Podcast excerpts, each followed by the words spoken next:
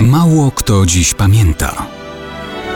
Datownik historyczny prezentuje Maciej Korkuć.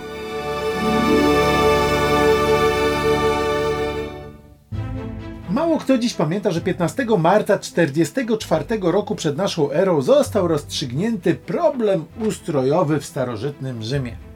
Problem polegał na tym, jak ma się nazywać formalnie urząd, jaki pełnił Gajusz Juliusz Cezar.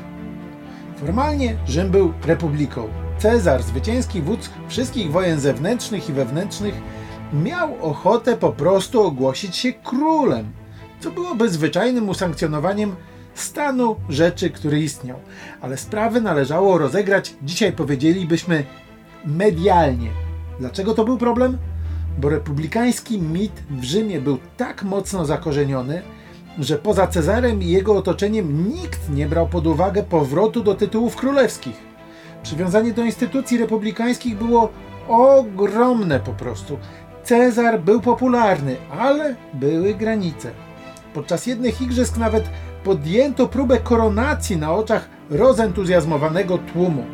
Marek Antoniusz ogłosił niespodzianie, że oto ofiarowuje Cezarowi w imieniu ludu diadem monarszy i na trybunach zapanowało głuche milczenie.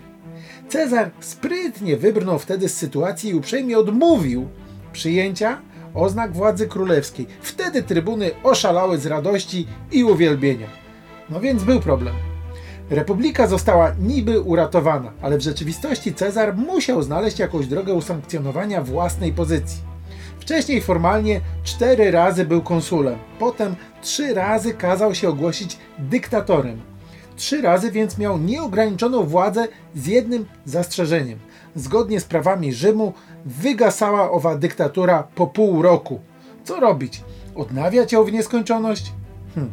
Więc w lutym 44 roku Cezar znowu ogłosił się dyktatorem, tyle że dożywotnim. Co na to Rzymianie? No, w gruncie rzeczy nic, ponieważ zaraz potem, 15 marca 44 roku, Cezar został zasztyletowany.